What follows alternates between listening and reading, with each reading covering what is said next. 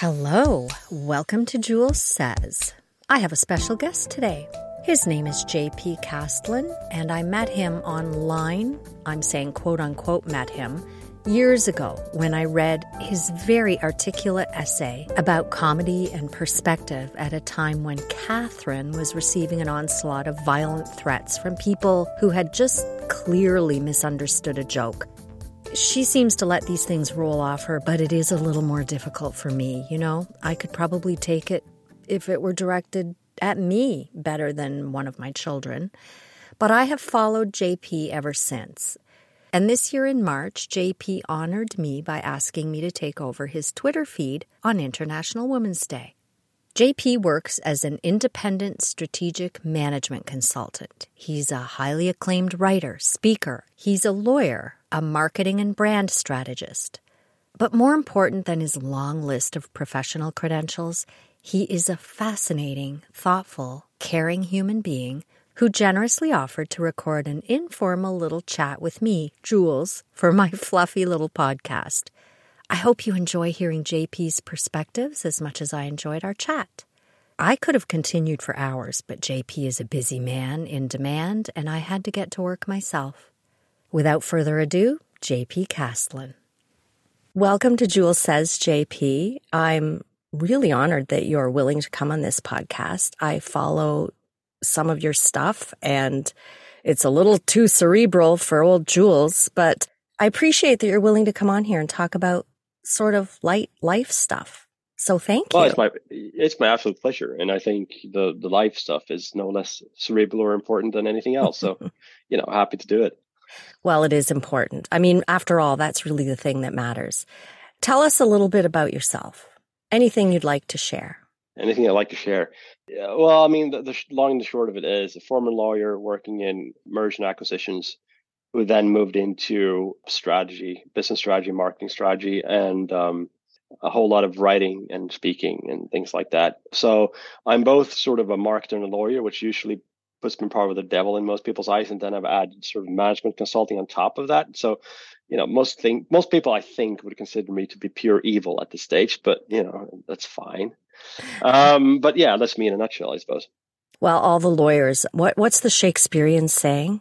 The lawyers. I forget. I actually have a magnet on my on my magnet board. The lawyers let them burn in hell or something. I have to look it yeah. up because now that's irritating me because I should know it hmm.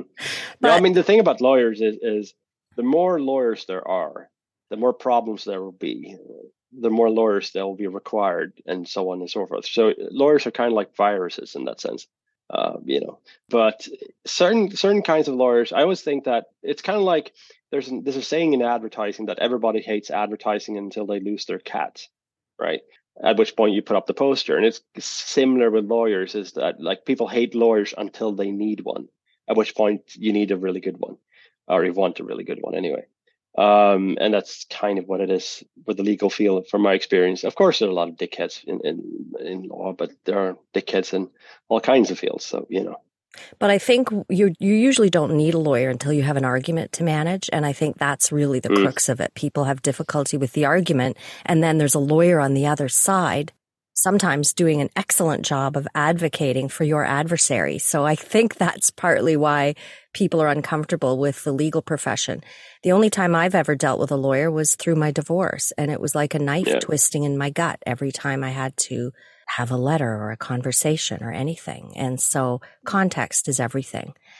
Maybe mm. mergers and acquisitions aren't quite so adversarial as family law, or at least emotionally um, adversarial. Well, yeah, I mean, from my experience, and, and I've done some family law, whenever there's money involved, people tend to show their ugliest sides. Um, I've literally had a divorce case, and this was while I was still sort of studying, really, but we were helping out basically. And the the man and the and the previous wife, so to speak, they were arguing over things like just small containers of spices and just like stuff that would cost you a dollar at most. And and again, as soon as there's money involved, I mean, in terms of mergers acquisition, there's usually just a lot of money involved. You do deals that are you know in the billions of dollars, so people tend to get quite stressed. But um, the other thing as well, interesting enough, when you do those kinds of numbers, is that they tend to become quite abstract, and I think that's a, that's a good thing Uh, because if you're dealing with those kinds of big numbers, then you know if if you actually understand how much money it is, then I think most people would collapse under the pressure. But again, no, I, I think you're right. I mean, uh, family law is such a whenever there's kids involved and you know feelings and that kind of thing, it's it's everything becomes very infected very quickly, um, unfortunately. But you know, it is what it is. The best use of a lawyer, I always say, is is have the lawyer before you have to have the divorce or you have to you have the disagreement of whatever it is. drop all the contracts when you're friends, you know, if possible that's basically the best use of a lawyer. Then sometimes you won't even have to use a lawyer for the second bit. Well, that makes sense. But I feel like if you're friends, you're probably not going to get a divorce. But I digress. We didn't ask you on here to talk about divor- divorce. And your specialty in the legal area was mergers and acquisitions, it sounds like. Yes. So, yeah, corporate finance basically. And, and then from that as well into what is called corporate governance, um, mm-hmm. which is essentially running boards for companies. Uh, but then that kind of led me into strategy, and and it was in strategy that I find my to use a, a cliche, but it, it's sort of my calling, um, and so that's what I've done ever since. I was um, going to ask yeah. you how you transitioned and what motivated you to transition. Um, it was it was a really dull story. Really, it was where I was working, uh, and this is often the case for these kinds of companies. The it's same it's same for finance and, and corporate finance in other words the legal field from my experience which is that companies will hire what they call insecure overachievers by which they mean people who have top grades but because they have top grades they don't have a lot of friends. Um, and then they sort of you know they uh, employ them and they burn them out uh, subsequently in about know, two years. I think average tenure at our company was something like six months six months to a year i think. And then people were just burnt out and the the sort of the select few that actually make it through this this you know hell then eventually over time you'll earn a bit more and then you earn a bit more and then come year five you basically you get another zero on your salary. Um, and I I was at year four and a half i think it was and it was clear that i was sort of coming up to that level where they would have to add a zero. But this was during the financial crisis 2008 so they wanted to keep me but they didn't want to pay me uh, necessarily. Um, and Tale as old thought, as time. yeah, exactly right. Uh, and so what happened was I basically went, okay, so I'm just gonna look elsewhere. But the problem is that you don't necessarily quit at those kinds of companies; you get fired, right? And so the the company CEO he just went, okay, we'll allow you to leave, but we will not provide any references at all. Now that's the equivalent of not just performing poorly, but it's like you you were never there. And so subsequently, when I looked at other jobs, I, I would get to the point where they would call the firm and then that was it. So I was kind of forced to actually sort of come up with something myself. And that's what and eventually led me to switching to a sort of a tangential field, but but not necessarily the same thing. And that again, that led me to strategy. And the thing about that as well is that in corporate language, you know, you see this term all the time, pivoting, right? Mm-hmm. You pivot. Yeah what is often lost in, in uh, the context is that whenever you pivot, you pivot into a context where all your new competitors already know what they're doing. Yeah. And when I quote unquote pivoted into strategy, I basically had to outperform everyone and, and this because at every single gig I got, if, if there's someone there that I knew, they just went, Well, what are you doing here? You're a lawyer. Right. Yeah. And then you just go, okay. So that in turn forced me to start all the other stuff, the the writing and the talking and the blah blah blah blah in order to just prove myself. And then over time, it turned out I was quite good at that as well. But I mean, writing I've done since I, I wrote my first quote unquote professional article when I was 14. So I've done that for a fair few years. Um, well, I think you know, you're, yeah. I think you're a very good writer. You first came to my attention when you wrote a piece after my daughter Catherine was getting death threats mm-hmm. over a misunderstood joke. Yeah and I I don't know if you still have it or if you can find it, but I haven't been able to find it. And I no, I mean uh, it might be on one of my old computers. I'll give I'll give it a look, but but uh, I was trying to find it this morning. I couldn't find it, but but that actually came during that sort of um, transition phase, if you want to call it that, because I was the reason why I was doing a lot of I was writing stand up for British comedians. I was doing stand up myself in order to, I just do it for practice, basically for my other speaking stuff. But so I was sitting at Law Firm Board and I was writing all this stuff. And then uh, I saw the, the original joke with Catherine. I saw the reaction. And um, I just wrote a reply saying, basically explaining how jokes work and how this joke was constructed. Actually, her point was the exact opposite of what some people took from it. Yeah. And it was funny to see the reactions because I think I got five death threats myself as well. I didn't really care too much, but um, yeah, it was just odd. Wow.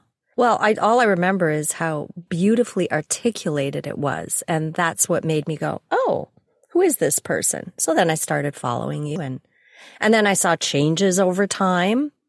and mm. you've had some life changes since then as well. Yeah. Yeah, I mean, it's you know, you go through life, and then uh, obviously now I'm married and have a daughter, and it's it's one of those things as well. I mean, it's such a again a cliche, but um, about a month ago or so, it was minus five ish centigrade outside. No uh, clouds, sun is out. It's just perfect day, winter day basically. And it was Saturday morning, and I was working, and because I needed to finish a presentation for a thing. And my wife just went, "Oh well, I'll take our daughter outside and go play, so you can work in peace." And I worked for about five minutes, and then I thought, actually, what I'm going to do is I'm just going to go out and play with them, in the snow instead. And it was literally one of the best mornings of my life, right?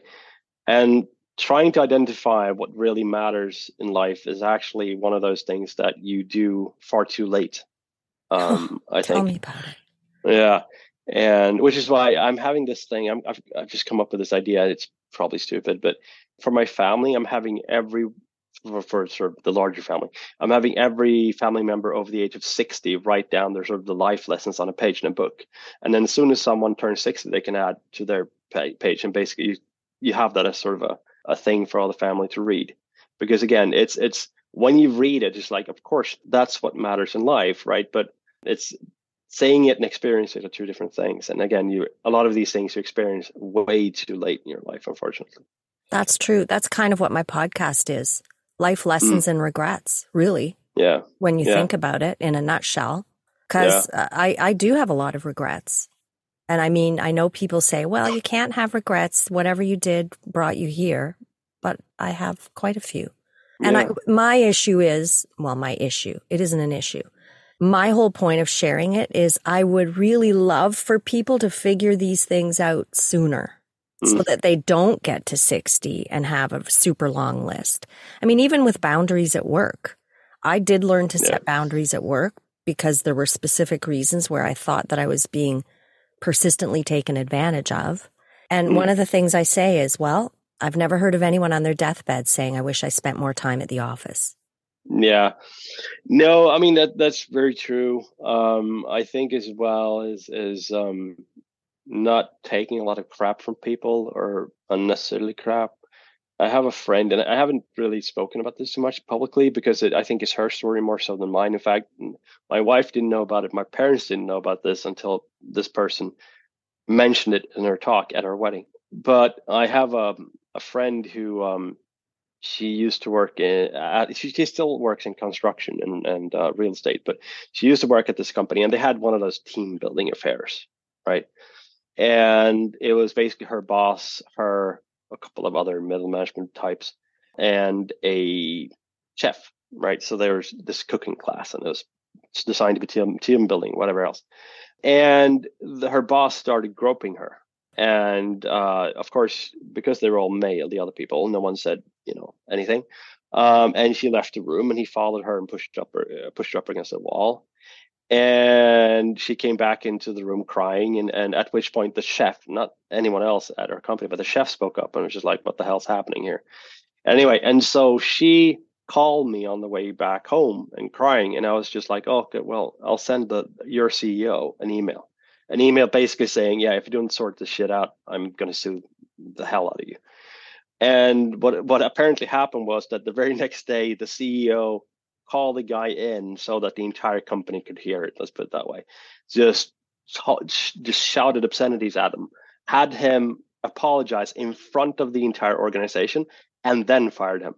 Oh, and oh, wow, yeah. And that's one of those things you know talk about n- not taking crap. I mean she doesn't take crap now but also it's like being able actually not being able to but actually sort of standing up for yourself.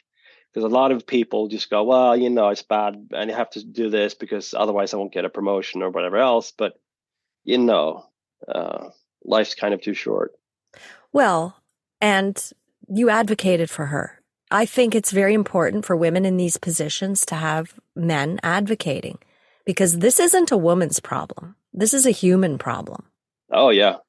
Absolutely. And there's also, uh, I was talking to a friend of mine when I wrote an article about sort of, I suppose, women in the working place. That's such a cliche as well, but, but uh, how one treats women and equality and so on. It had to do with the fact that so as a very quick off piece just to sort of demonstrate where i'm coming from my grandmother on my mom's side was one of the first strong feminists in Sweden. And so and, and my mom is one of those people who one of those women who could silence an entire football stadium by with just one look, right?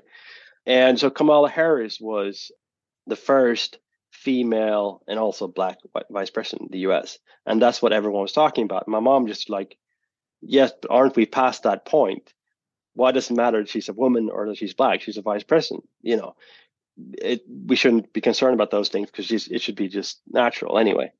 And anyway, so I wrote a piece about that, and I was talking to this friend of mine, and, and she made a really a really important point. I wish that that because I still struggle with it myself. I still I think a lot of men do, but it's there's a difference between speaking up for someone and speaking over them, right? And so with my friend, for example, I basically told him, okay, so this is what I'm going to do, and I then she was fine with it, but again, when you're sort of standing up for for your sort of fellow women, you have to do it on their terms, not yours. If that makes sense, I think. I think it uh, does. because again, sense. yeah, because otherwise there's a lot of white knighting and sort of yes, well, of course, the weak sex. I have to stand up for her, otherwise, you know, and that's kind of not the point. It's, in fact, I'd say is the opposite of the point. But I do think part of the point is we still have, and maybe things are better in Sweden. We we all think that things in Sweden are better than they are in North America. Mm. But I do think that very often when you have a company of men with men in charge, they will only respect when the man speaks up. That's mm. part of the problem. So for a woman to speak up, it might be like, I don't know. It, let's play that friend scenario out. If she had just gone to the CEO, who yeah. knows? Like how many women have gone to a, a leader or HR or a CEO telling them about something like that. And it just gets brushed under the rug or ignored. So having yeah. a lawyer write a very pointed letter or an email, I think makes a difference. And I think very often men just respect hearing from men more than they do from women. So I feel like that's, mm-hmm. even though you're right, you have to advocate on the woman's terms. We still need men to advocate. We can't just do it ourselves. Yeah. I mean, I, I think so too. Um, the one caveat I do have is um, after I'd written that piece about Kamala Harris, and it wasn't about her, it was again about inclusivity and diversity, and is there's a beyond all the sort of the, the quote unquote gender arguments, there's a, a, a real commercial reason why you want to increase diversity in a company, just based on pure mathematics and and and uh, commercial aspects. But anyway, but I wrote the thing and I said to uh, my friend, uh, who works a lot in, in these sort of circuits. And I said, all right, so I'm happy to essentially do a talk for free or you know anything like that if you have a, a, a conference and you want me to speak in front of other senior men basically because they might listen to me. And she said okay well that's interesting. Yeah, yeah that, that sounds great. Uh, here's this person you want to speak to. Okay so I, I, this person I apparently need to speak to was some sort of inclusivity whatever. I send her an email saying okay so you know, this is what I've done and sort of this is my history and, and this is what I'd like to speak about. You know, if you at some point have an open spot at a conference, and I'm usually quite expensive as a speaker, but I'll do it for free, right? I didn't mention my, the expensive bit to her, obviously, but just for reference. Yeah. And her reply was, by offering to do this for free, you have robbed a minority of the opportunity to offer to do it for free. In other words, fuck off. And at, at which point I just went, okay okay. And then I reached out to another guy who was um, also he was running conferences in Europe, and this is a guy. And I said, okay, so same story, and I'll do this for free. And he replied with, "No, this is my field. Stop stepping on my toes." Oh my goodness. And you know, if you're if that's the level we're at at the moment, I just go, okay, so then I just you know, I'll I'll continue to support every woman that I know in my life and so on, you know, everything that they need. But if it's that kind of reaction whenever you're offering to help, then that at, at some point you just go, okay, so screw it. I'll just focus on the stuff. Exactly. On some other stuff. It's just weird. I mean, f- fuck that. Yeah. Yeah. But supporting individuals, I think, matters anyway. Yeah. That's really upset because I think that's one of the reasons. Oh, people complain about the left and they complain about quote unquote wokeism. Now, mm. I I don't know of anyone who is self-proclaimed as woke. Yeah. And I think the term has kind of been hijacked, but then when you have someone yeah. who's in charge of inclusivity and they're actually just denying an opportunity for someone to I don't know. I don't know. Yeah. There's interesting uh have you ever happened to have seen the the show on HBO called The Last of Us? No. Uh, you should see it's a masterpiece. It's one of the best dramas to come out in ages and ages and ages. It's based on a video game um, that is also rather good. But anyway, so I won't spoil anything uh, for any of your uh, listeners who haven't seen it, but I recommend it very highly. And so there was in the sort of this third episode, right? All of the, episode follows a man and essentially a teenage girl as they're sort of traversing through a post-apocalyptic zombie landscape, basically. And the third episode, they feature for maybe five minutes total in the entire episode. And the rest of the episode is sort of a standalone story about these two middle-aged, too old, because it goes over time, gay men. Mm-hmm. And it's one of the best love stories you'll you'll ever see, right? And what's been really interesting has been the reaction is which is that when the sort of if you look at people tweeting live and, and sort of also reviewing it, you see that when the, the show starts and you or you introduce these two gay people, uh, gay men, and they start kissing and then they have sex and then it's all oh well you know this is HBO trying to force wokeism in our throat blah blah blah blah blah and then what happened in, in, the episode was as it moved on, it was such a beautiful love story. These people came around and it just went, well, actually, this was an amazing love story. And that's why it's sort of, if you look at, there's, I mean, obviously you still have some homophobic people, which is why if you look at the score, the IMDb score for that episode, I think it's something like 9.8. And it's because there are, from all the reviewers and all the people, there's just tens. And then it was review bombed with a bunch of zeros from homophobics. So it's only tens and zeros, which is quite funny. But it, it's kind of the same thing. It, you know, again, it's, if, if we hijack, if we take woke and reduce it into these cliches and platitudes, you know, of course it's going to be horseshit because you can't reduce a human being into any one thing or two things anyway but it is it has been hijacked. It has been uh, it's sort of seen as a I suppose a you know all that is wrong with the world by the conservatives who want to go back to the sort of family values of the 1930s. You know, I think it would have been horrible to be a woman in the 1930s. Oh no, yeah, no, absolutely. Uh, I mean, but at the same time, you know, there is sometimes there is, of course, as well the, the, the part of that movement, which is that you get quote unquote new feminists who think that feminism was something that started when you began burning your bras in the 70s you know yeah. and no really understand no real understanding of your history but as long as they're coming from a from a right place you know who gives a shit exactly. Uh, I, I don't yeah you know whatever makes people happy anyway but you know yeah I have said to you, I would say you're a feminist. Do you hate that term? No, I don't hate it. I mean, I, I think it's a much more loaded term in the US or in North America. I I don't I, I don't label myself a feminist. Uh, I've never. I don't think my mom does either. But it's just you know it's at the end of the day, it's just about treating people well and and being kind to people and understanding that you know just be there. There's no such such thing as a weaker sex or you know it's just treat people treat women the way that you would treat men and you'll be fine. It's not that difficult. It's just don't be an asshole. Um, and the problem that I see with my American friends, and this is American more so than Canadian, because I think Canada is a lot close to Scandinavia um, in terms of how the people are and the values and so on. At least it has been whenever I've been to Canada. Is that it's still very much a sort of, um, you know, the man is bringing in home the money.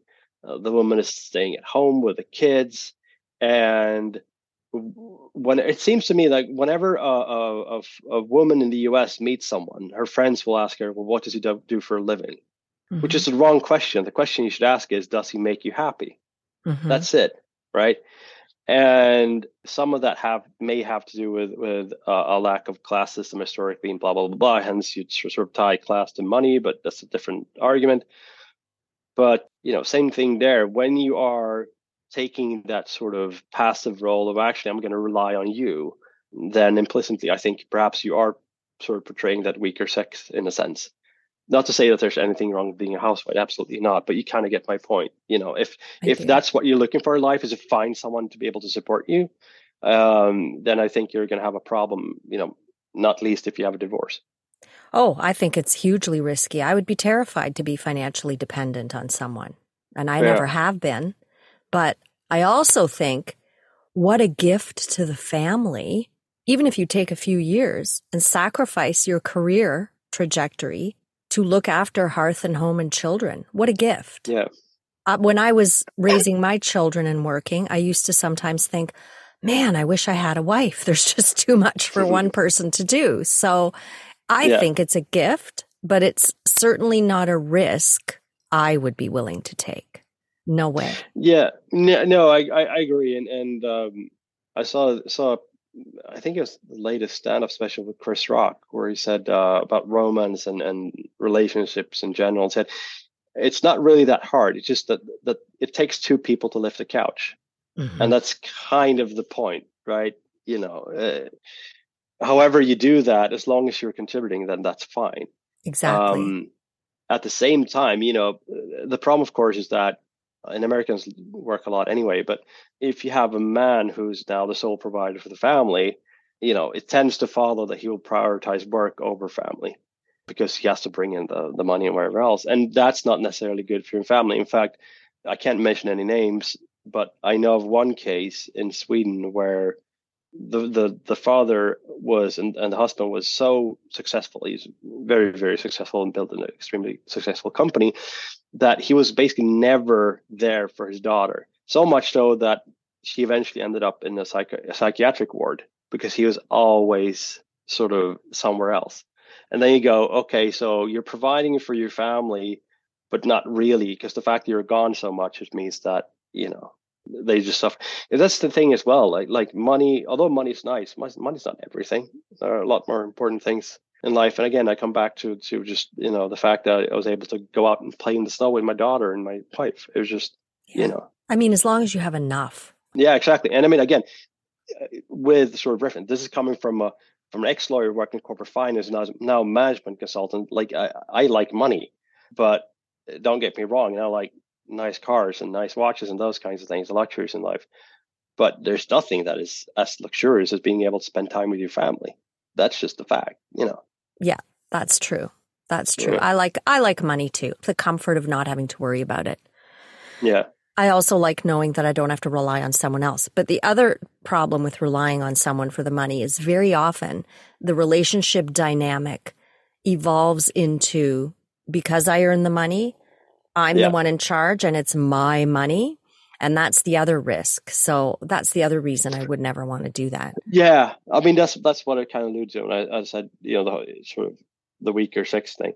That's basically it. You know, you get a power asymmetry within the relationship because the man or the woman, I mean, it doesn't have to be the man who's providing the money. It could be where else, but the, the part who provides all the money, they do have that opportunity to just go, yeah, but I'm paying for everything here. So, you know, if you don't like it, dot, dot, dot. Mm-hmm. Um, so yeah, I mean, it, it, it is what it is, but, but being able to not only stand up for yourself, I suppose, in terms of, of vocalizing displeasure, but also being able to stand up for yourself in terms of the just financially, I think yeah. is rather important. Again, so you not depend on anyone else. Yeah, I think that's important too. Yeah. And having fulfillment because yeah your career. I I don't love my job, but I can yeah. say I took a one year hiatus mid pandemic that turned into 2 mm-hmm. And what surprised me about that was I didn't realize how much my job was tied to my self worth. Yeah. felt like such a loser because I wasn't earning money, because I wasn't going to work. And like it or not, I've invested so many years in this career. This is what I'm good at. So for me to try and pivot, if you will, to something yeah. else, I mean, I did some audiobooks. I learned how to edit sound. I started the podcast. I did things like that. But all of a sudden, I'm doing something that I'm not good at, working very hard at things I'm not very good at and making no money and it made me yeah. feel like a loser. So when I got an offer to go back to a contract, I took it. So I do have a mm. contract mm. again now. And they extended me and I'm just like, oh, it feels good to do something I'm actually good at again. But yeah. then there's a part of me that would like, I don't really want to do this anymore. You know, it's. I know exactly. I mean, that, that's interesting enough. I've been trying to, uh, I was trying to for a couple of years set up basically an agency or consultancy in the US, but based on Scandinavian values. And what I mean by that is, you know, equal pay and those kinds of things. Obviously, paid maternity leave, fully paid maternity leave, six weeks of vacation, all those kinds of things. And I sort of pitched this to a bunch of consultancy head and agency heads, and they all said, "Yes, that sounds like a great idea, but we can't do it." And it was either because they didn't want to do it or because they tried things like I know that that advertising agencies, for example, uh, some of them will offer whenever you do a promotion or pay raise, they go, okay, so you can get your increase in, in wage either just all money or some of it in money and some of it in extra vacation every time. And people always take all the money in the US. But in the UK and Europe, they just basically take the split. And I think again, because in the US, class and, and self worth is so tied to working hard and making money, it's kind of you're almost sort of fooling yourself. I think as well, that's the other thing, you know, not to go into David Graeber and bullshit jobs and so on, but if you go back through history, if you go to the 30s, for, for example, look at what Hayek was was uh, talking about, a lot of the things that then people economists thought would become automated so we can all go down to three hour uh, three three hour weeks but three day weeks right? A lot of those things have happened but we're still working more than ever and we're getting ais and all, the, all these things that can be automated and yet we're working more than ever.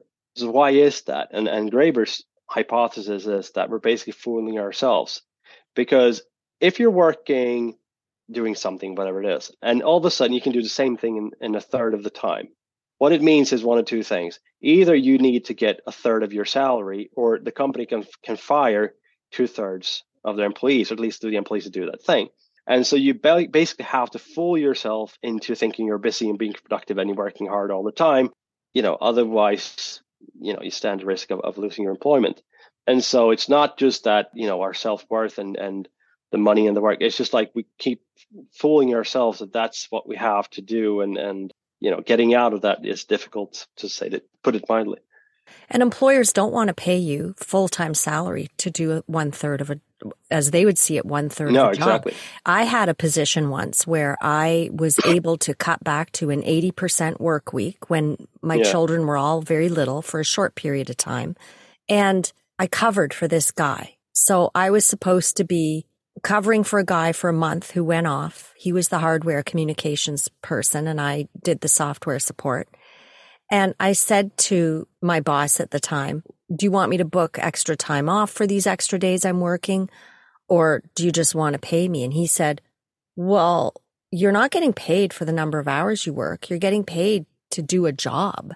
We're not going to pay you extra for that. And I went, wait, wait, wait, wait. Mm. When I cut back to 80%, you cut my pay. It doesn't work yeah. one way and not the other. But he actually said that to me at the time. It's, it's I, I, work for a company with a head office in the US. It was in mm. Pittsburgh. Mm. And whenever people were at the head office, it was interesting because as long as the bosses were at work, people would wander around, even though they were finished their work with nothing to do, just so yeah. that they could be seen. Exactly. That's the thing. Um, the key to the, the when it comes down to it, right? And it's again, you know, we're talking about cliches, but the question is, how long do you have to work in a day? And the answer is five seconds longer than the guy working next to you. as soon as he leaves, then you can, or you know, longer than your boss. And and it's very much the, the case. And again, you know, these people could have done other things, but there's a, you know, not going to uh, management too much, but there are things that, for example, if you work any kind of service, professional service, then what you tend to do is you tend to try to maximize your hours. In other words, you, the hours that you can charge a client, right? But actually, if you look at it, you should probably have a utility rate of somewhere around 70%. And then you should spend the last 30% of your time essentially improving your skills, rating stuff, and coming up with new ideas, because that's how you get better as a professional.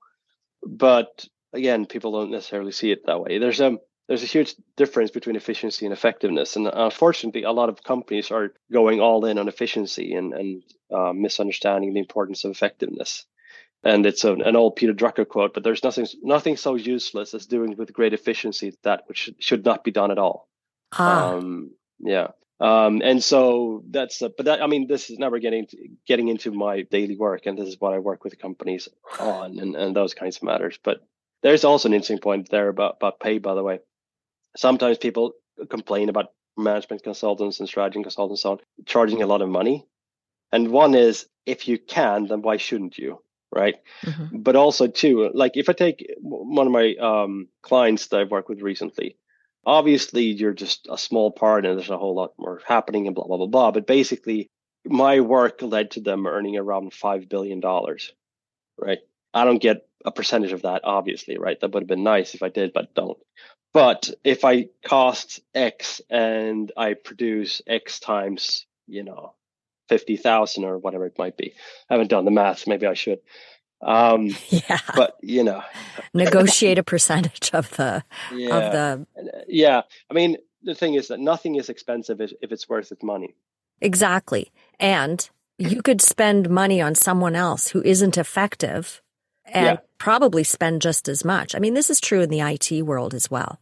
You know, oh, yeah. in IT consulting. I mean, some people just aren't necessarily creative thinkers and solution oriented. Yeah. They, they will execute a task that you give them. Whereas some of us will think, mm. wait, wait, here's a better way to do this. What are you trying to accomplish? And figure yeah. out a better way to do it. there is, uh, there's in that though, there's an interesting point to be made around different perspectives, which is this. If you're working on a project, you're not the product lead, you're just working on a project and we've all had this experience. You know, I'm sure I have. I'm sure you have. Um, I would guarantee all your listeners have. We have this experience in which we come up with an idea that could improve whatever we're doing. And so we tell whoever's in, in charge of this project, we go, okay, so actually, if we do it like this, or if we do it like that, we'll have an idea that, and then we're met by, no, but that wouldn't work, or mm-hmm. no, let's just stick to the plan, mm-hmm. whatever it is. Basically, idea gets shot down right? And over time, we learned that actually it's it's no real point in coming up with own ideas. It's much better to just go, yes, Frank, that sounds brilliant, and do whatever it is that Frank wants us to do, even though it'll sort of make us throw up in our mouths a bit. But if you instead take the perspective and, and the viewpoint of whoever's in charge of this project, what are the things you're looking for as a product manager? You're looking to come in on time. Ideally under budget, and a project that is as smooth as possible. That's what you're looking for. That's good management any new idea will disrupt that. And so on one end, you have the the sort of the stick to the plan, let's keep things smooth. It comes out of strategic planning and by extension, you know, Fayol and, and Taylor. And then you have the people actually have new ideas and want to improve the status quo. And this is a huge problem for companies. Uh, in fact, there's a, a piece of research that came out a couple of weeks ago in the US where they noticed that companies that hire inventors, com- people are specifically great at creative ideas and with ideas, uh, whenever they hire these people, they become less inventive and less creative. Because again, you're m- met with this kind of just a stop mm. and, and the mm. sort of strategic plan and that kind of thing. So uh, yeah, it's just you know, IT is an interesting thing anyway, but this clash between the sort of the more agile minded uh, IT people with the strategic planning minded corporate people. It's always an interesting thing. I've seen that in practice a lot. Well, yeah. yes, so have I, needless to say. Mm, I can imagine. I can imagine. Are you a, an agile proponent or what's your view? Um, you know, I have yet to be on a project that was managed on time and under budget ever. And I have you tried? Sorry to interrupt. Have you tried pull scheduling instead of push scheduling? No. Right. So the, the difference between the two is push scheduling is when can we have this done? Pull scheduling is within the next quarter, what can we get done? And the difference between the two is that the former is basically plan based, traditionally plan based.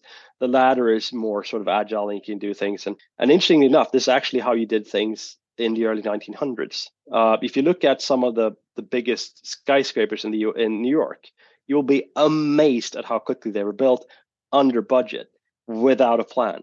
Because if you do pull scheduling, you tend to come in under budget and before time. If you do traditional push scheduling, which is what most companies do, which that's why 70% of all projects fail, mm-hmm. then you won't ever come in under budget or on time, basically. Hmm. Well, that's yeah, the that's, only thing I've yeah, experienced, or no plan at yeah. all. I've I've worked in situations with no plan at all. What I'm working on now is basically I'm very lucky because I'm not marching to someone else's plan. They mm-hmm. knew they needed to meet certain regulatory requirements, so they brought me in in a very specific area in the application layer provisioning. That's something I kind of know like the back of my hand for this particular software. So I came in and I just said, here's what I think you need. And they said, yes, yes, yes. And I'm actively working with the business on making it happen. Now, of course, yeah. it is challenging for me because this isn't their core business. They're in business to make a product, ship the product, sell the product, make money. So now I'm trying to get bits of their time to test all these changes. So yeah. that's very challenging because it isn't their core business, but they need it in order to meet regulatory requirements or they'll have a yeah. problem down the road. So that's the thing that I'm grappling with. The good thing is I don't have a project manager saying, here are the tasks. Here's when you have to do it. So mm. that's good. So I can do things well and they're giving me that's that flexibility. Good. I also, th- I also think if, if that's a smart company, then they will learn a lot from what you're doing because, and I won't go into complexity because it's a, a whole field and, and know, quite difficult for most, yeah. but when you're working with complexity in the sense of complex adaptive system, technical complexity, not a higher state of complicatedness, but a completely mm-hmm. different thing entirely. What you want to do is you want to run parallel safe to fail experiments. In other words, really cheap experiments and trying stuff out. And then if something works, you give it more research. If it doesn't work, you take away your resource.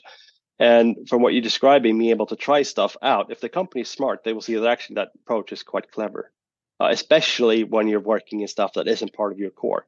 Yeah. Because if you're part of the, your core, what you do anyway, you tend to know that quite well, mm-hmm. right?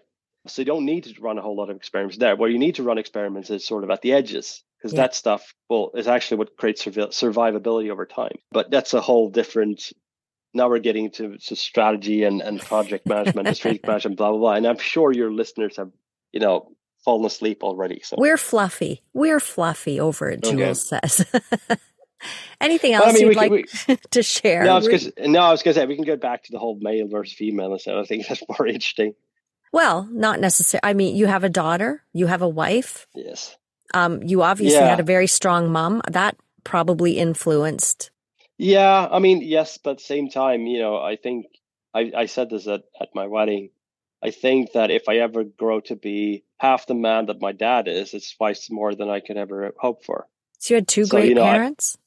I, yeah, I've been wow. blessed with two great parents. I mean, my, my dad is just like my hero. He, he's always supportive. He's always helping out, and you know, he's very much taught me how to be a, a man. And within that, I think as well is sort of, you know, that ties into how you treat women as well. A lot of men, I think, are far too preoccupied with how they're perceived. Um, and they want to sort of be macho and you know that kind of thing, and um, oftentimes it's sort of it's almost like they love the idea of being that macho male more so than they love their wife and whatever else. And at which point, I just think you need to get your priorities in order, really. But um, things like, for example, I took my wife's last name we got married because it made her happy. And so why wouldn't I do it, right? But at the same time, when I'm out, especially when I'm out in certain parts of the world, like I, I was doing a couple of talks to Ireland, for example, mm-hmm. and the fact that I took my wife's last name was just people were shocked by it the first thing, and I don't want to know why because I'm like, why? I'm asking why because it is unusual in our culture, in Western culture. Yeah, I mean, the answer is very, very simple. The, the, the, the reason is the same reason why I make a breakfast every morning and I make a dinner every night. It makes her happy. That's it. my job as her husband is to make her happy. That's it. End of. Being a man is making her happy. And she, you know, she was happy that I took her last name. So, so I did it. It's not a big thing for me.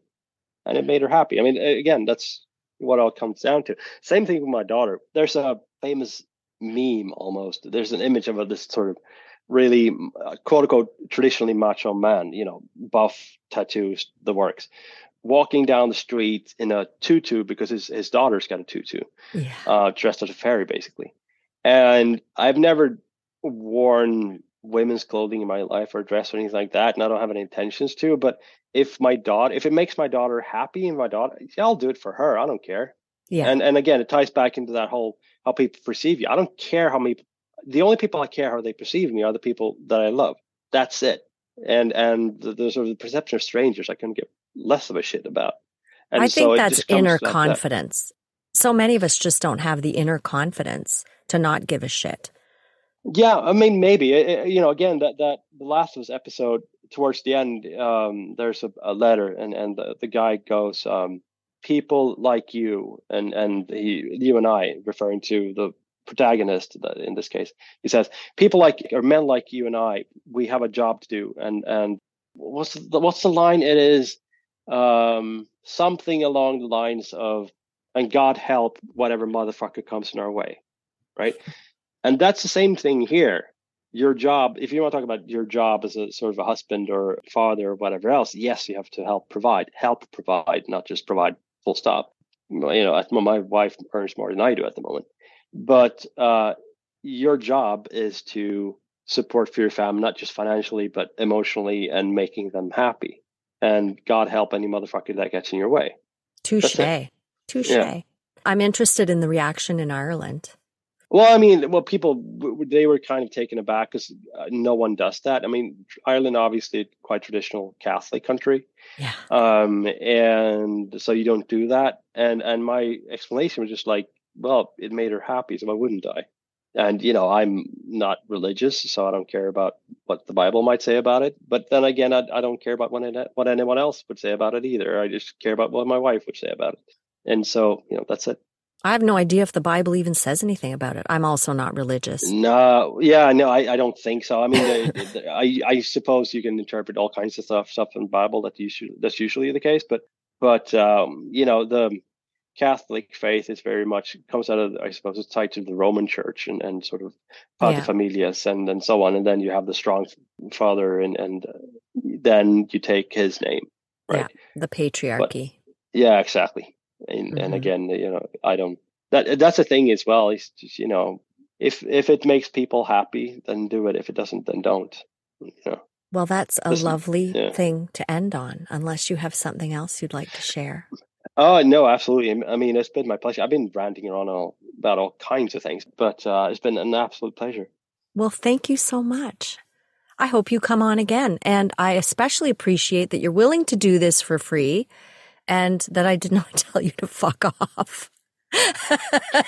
because you well, know a lot of people do that if, anyway. If an ethnic minority would like to come on the podcast, you coming on is not going to affect that. There's room for all of us. well, thank you. No, I'm happily happy to come back whenever you, you want to have it. I appreciate it. Thank you so much.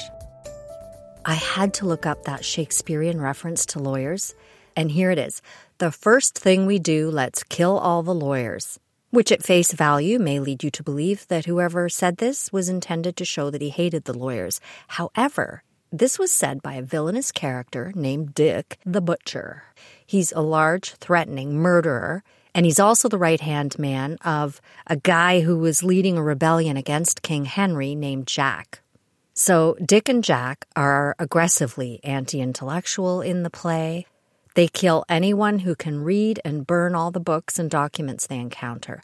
Sound familiar?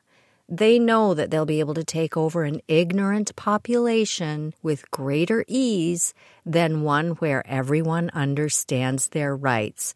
Apparently, human nature hasn't changed that much since Shakespeare. If you're interested, it is in Henry VI, Part 2, Act 4, Scene 2. Thank you so much for listening. If you have anything you'd like to share, please email me at julessays at gmail.com. I'll be back next week.